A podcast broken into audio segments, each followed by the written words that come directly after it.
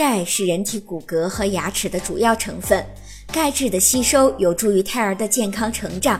孕妈妈是胎儿钙质的唯一来源，所以孕期补钙也就显得非常重要。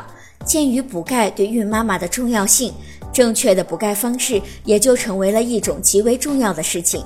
补钙注重在量的积累，所以少量多次的补钙方法是孕妈妈应该学会的。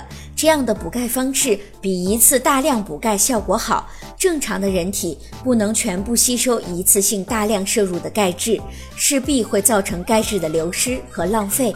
所以，孕妈妈在补充钙片的时候，可以选择小剂量的钙片，每天分三到两次口服。同样的方式，五百毫克牛奶也不要一次性喝完，把它分为两至三次来饮用，补钙的效果就会得到明显的提高。